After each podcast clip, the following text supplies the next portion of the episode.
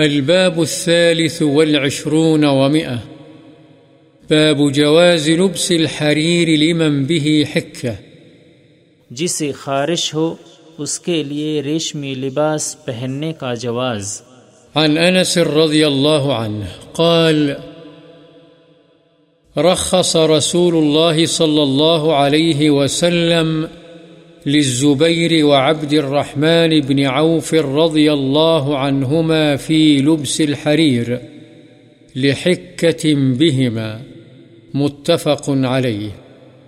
حضرت انس رضی اللہ عنہ سے روایت ہے، رسول اللہ صلی اللہ علیہ وسلم نے حضرت زبیر اور حضرت عبد الرحمن بن عوف رضی اللہ عنہما کو ریشم کا لباس پہننے کی رخصت دے دی تھی کیونکہ ان دونوں کو خارش تھی۔